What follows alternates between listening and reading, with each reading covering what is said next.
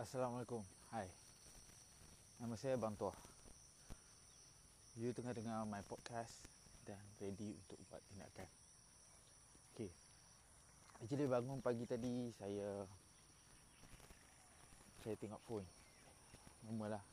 Ramai ramai motivator cakap jangan tengok phone waktu pagi nanti stres. Tapi tadi saya tengok phone. Entahlah. Saya pun tak tahu hari ni. Tapi lepas saya tengok phone, actually apa yang saya tengok? Saya tengok satu blog ha, daripada Encik Hujan. Saya kenal dia beberapa hari yang lepas. Dia ada buat posting kat Facebook yang posting tu di-share oleh kawan saya Sam Abdul Rahman. Posting dia tentang magnet rezeki, tentang mindset, tentang vibration dan kenapa kita rasa fail, kita rasa fail dalam hidup, dalam lost lost weight, dalam business, dalam relationship. Ada benda yang buatkan kita keep on failing, keep on failing. Ha, so aku so saya kena ada melalui post tu. Post tu sangat panjang.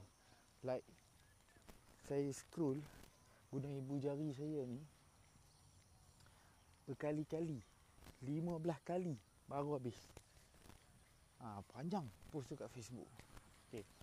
Dan saya start mengenali dia saya join dia punya telegram channel. Dan saya tanya soalan dan dia ada saja satu link. Link ni punya link blog. Blog dia dia ada blog personal blog. So dalam blog ni saya jumpa banyak artikel yang dia dah pernah buat. Dia pernah tulis banyak dia tulis. Dia tulis macam-macam tentang business tentang motivation tentang Q&A sorry. So saya berminat nak tahu berminat nak belajar tentang macam mana nak build build wealth kan, melalui business. So dia ajak ada tujuh aset yang kita kena bina. Kenapa aset dia kata? Sebab that is how orang kaya um, berfikir. And dalam 100% 90% orang akan berfikir nak jadi kaya. Tapi apa yang mereka buat? Mereka hanya mencari keuntungan ataupun mereka buat profit saja. Buat banyak profit jual banyak jual banyak hari-hari dia orang hanya fikir nak jual nak jual nak jual. Nak, nak jual banyak nak jual lebih mahal. Hanya fikiran keuntungan. Tapi 10% orang kaya dia berfikir macam mana nak mencipta aliran tunai. Macam nak cerita cash flow? So this big difference. Contoh dia hari ni saya beli rumah. Saya beli rumah RM90,000. Saya jual RM120,000.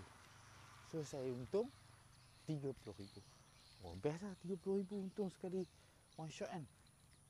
Ini mindset 90% 90% orang bisnes mindset dia macam ni. Dia nak one shot dia nak cepat nak banyak. Mindset 10% pula saya beli satu rumah RM90,000 saya renovate saya sewakan. Saya sewakan sebulan saya saya sewa sebulan lima ratus. Ha, saya buat loan untuk beli rumah tu sebulan saya bayar dengan bank adalah 300 so saya sewakan 500 saya untung 200 setiap bulan. Dan saya akan untung setiap bulan 200 sampailah habis. Bayar sampai habis loan sampai orang tu sampai rumah tu dah jadi atas nama saya. Tapi saya sewakan kat orang. So ni lah aliran tunai. Maksudnya every month kita buat 200 Yes, memang jauh beza 30,000 untung dengan 200. Tapi duit boleh habis. 30,000 boleh habis. Bila you dapat 30,000, sekarang kita tak tahu kan kita nak beli apa dengan 30,000. Tapi once kita dapat automatik kita tahu je apa kita nak beli. Ada je benda yang kita nak beli. Sekarang kita kata, "Uish, aku kalau dapat 30,000 ni uh, aku nak jimat, aku beli yang benda-benda yang penting je. Ha. Tapi once kita pegang RM30,000, kita tak pernah pegang RM30,000. Pegang RM30,000, kita akan start nampak barang-barang yang harga seribu, makanan-makanan yang harga 500, 700 nampak murah. Waktu tu. So kita bila kita spend, oh sekali makan 500. Sekali makan 700. Kita salah. Okey ni, murah lah. Sebab kita compare 500 dengan 30 ribu yang kita ada. That's why cepat je duit kita boleh habis. Tapi kalau kita ada aliran tunai 200 setiap bulan. 200 200 200 dan kita bukan buat satu kita compoundkan. Ni orang kaya orang kaya 10% dia compoundkan um, skill ni sistem ni dekat banyak-banyak tempat. Takkan dia beli satu rumah? Ha, bila dah ada capital dia beli lagi satu rumah. Dah dua dua rumah. Dua dua hotel dah jadi empat hotel ni dia buat lagi rumah. Dia tambah lagi. Enam hotel kalau dia ada sepuluh rumah dah dua ribu sebulan. Kalau dia ada dua seratus rumah dah dua puluh ribu sebulan. This is how mindset orang kaya 10% aku cakap ni bukannya aku macam ni. Tak kita belajar. Aku pun belajar. Aku cakap ni supaya aku faham. Makin faham makin faham. Repeated repeated repeat repeat dekat otak aku supaya aku faham. Nampak? Dia punya beza kita. Ini yang buatkan aku ter terbuka minda bila aku baca Encik Hujan ni punya blog. And then aku jumpa lagi blog. Macam mana nak create uh, asset. Kita tak ada duit sekarang. Kita tak ada duit macam orang kaya. Kan dia 90 ribu kita ada capital ataupun kita ada credibility untuk buat loan apa semua kan. Ok dia ada tujuh aset yang kita kena kumpul untuk kita buat aliran tunai. Kita nak buat cash flow kan kita nak buat aliran tunai. Tujuh aset yang mudah untuk kita buat. Tapi dia take time. Aset kan dia main long term. Dia bukan main short term yang pertama aset yang pertama adalah block. Pemahaman aku bila dia cakap blog dia cakap blog which is blog lah. Blogger. Hmm. create blog uh, wordpress ke kita buat uh, kita buat content kita buat apa yang kita fikir apa yang kita buat apa yang kita faham apa yang kita mahir kita share dalam tu. Create blog dan dari perspektif aku untuk orang macam aku mungkin aku lebih suka bercakap macam ni kan Ha, aku suka buat video, aku suka buat live. Yes, kalau hampa macam aku, buat live, buat video. Ha, buat pod, podcast, hampa aji bercakap, malas bertulis. Then do it. As long as you produce asset. Aku bercakap asset ni ada satu content lah. Asset, uh, asset blog ni adalah content. What you deliver apa yang hang bagi benefit dekat orang yang mendengar, orang yang membaca, orang yang melihat video hang. Dan letakkan di tempat yang orang boleh cari. Hang boleh letak dekat tempat personal boleh. Dan hang boleh juga letak dekat tempat orang boleh jumpa. Dia suggest blog ni yang aku faham eh. Dia suggest blog sebab blog ni hang boleh Google. Orang boleh Google. Search engine SEO. So orang boleh jumpa. So artikel hang boleh orang nampak. Nak tulis kat Facebook boleh. Orang akan jumpa juga. Nak tulis kat Instagram boleh. Ha, tapi kalau di Google, Facebook ni lambat sikit nak nampak. Ni aku nampak lah. Ni aku based on kajian aku. So apa nak buat? Kalau hampa jenis extrovert, orang yang extrovert ni orang yang sukakan uh, crowd dia suka benda dia suka energi daripada crowd. Dia perlu recharge badan dia dari crowd. Extrovert macam aku. Aku suka orang yang aku suka di tempat di keadaan yang ada ramai orang. Ha, sebab ramai orang bagi aku energi tapi introvert pula dia tak suka ramai orang. Dia suka bekerja seorang-seorang bekerja dengan barang, bekerja dengan benda, bekerja dengan data. Ha, dia kurang selesa bila dengan ramai orang. Dan dia akan drain energi dia.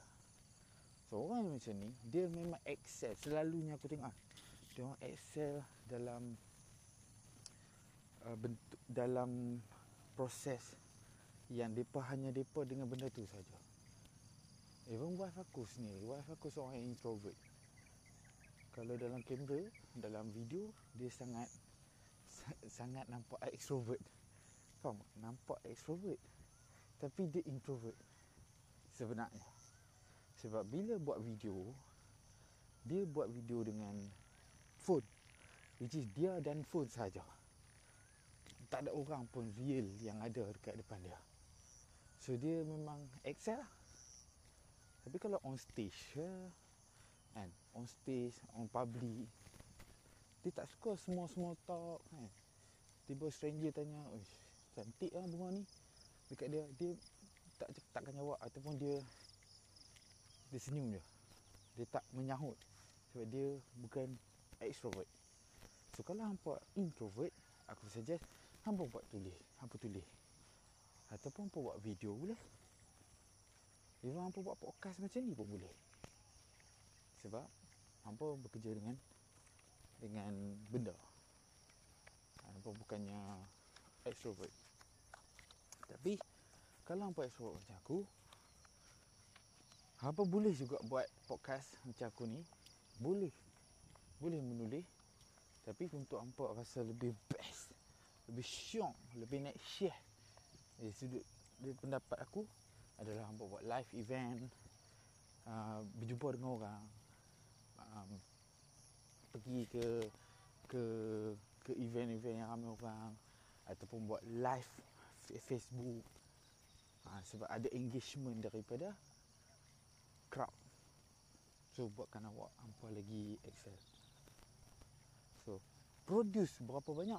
Minimum dia kata 300 Minimum 300 asset block Asset yang pertama block Waktu buat ni Jangan fikir langsung pasal sale Pasal nak menjual ha, Just Fokus kita adalah Cukupkan 300 dulu cukupkan 300 video, cukupkan 300 blog, cukupkan 300 um, podcast, cukupkan 300 uh, live, cukupkan 300. Sebab ni aset kita. Orang akan orang baru kenal kita, dia akan start nampak benda-benda ni. Baru dia mula mengenali kita. Sebab dalam sudut bisnes pun orang kena buat kenal, suka dan percaya. This is process. Ramai orang cakap ramai motivator ramai marketing guru cakap hang kena buat dia kenal suka dan percaya. Nak buat orang kenal suka dan percaya ni memang take time. Tambah orang tu baru dia ada banyak pengalaman. Ramai orang tipu dia so untuk dia buka hati dia buka minda dia untuk percaya kita orang yang baru ni tambah-tambah di dalam media sosial di dalam internet dunia internet ni take time. So benda tu kita tak payah fikir. Apa yang kita fikir buat je 300 buat 300 target 300 blok 300 aset ni aset yang pertama. Ok lepas tu dia cerita pasal aset yang kedua. Aset kedua adalah database. Database ni apa aku boleh cakap bahasa mudahnya orang yang follow hang. Dan hang dapat dia punya detail. Hang tahu dia punya at least hang tahu nama dia hang tahu kontak dia hang tahu problem dia. Ha, tiga ni. Nama kontak problem dia. Sebab dari situ hang boleh bantu dia. Dia ada banyak lagi benda yang hang boleh tanya. Hang tahu hobi dia kerja dekat mana dia anak berapa dia, dia punya avatar that, that, that one hang boleh tanya nanti in future tapi yang penting hang tahu dia punya nama kontak dan problem so save kat satu tempat tak kisah nak save kat email save kat telegram whatsapp uh, Google Sheet, uh, Google Form, terpulang. Dapatkan 3000. Ha, 3000 prospek. 3000 database. Ha, kumpul 3000 database. Lama mana dia akan meet masa? 6 bulan, setahun, 3 tahun. As long as hang kumpul. Lepas ada orang akan tanya aku Even aku sendiri tertanya-tanya Kalau kalau macam tu, macam mana aku nak makan? Macam mana aku nak survive? kan, Macam nak survive Daily Maksudnya aku kalau hang di situasi tu Which is hang buat bisnes untuk survive um, Hang akan de- ada di keadaan desperate. Dan hang akan tak tenang. Hang akan keluh resah Resah gelisah everyday Akan banyak negative vibe dekat hang. It's not good for your business and your life. So how nak buat? Hang jangan buat bisnes Kalau tanya aku jangan buat bisnes sahaja. Hang kena ada kerja lain yang boleh support hang punya. Punya daily life. Buat kerja part time ke Buat kerja full time ke? Tak kisah. Itu buatkan hang boleh berfikir dengan waras. Sebab hang dah supply makan. Ada tempat nak tidur Ada baju nak pakai. Ada ubat Ada duit nak beli ubat kalau sakit. Benda penedol apa semua ni. Ni basic needs Security. So bila hang buat Bila hang buat bisnes Sambil ada income yang Support hang hang tak desperate Faham?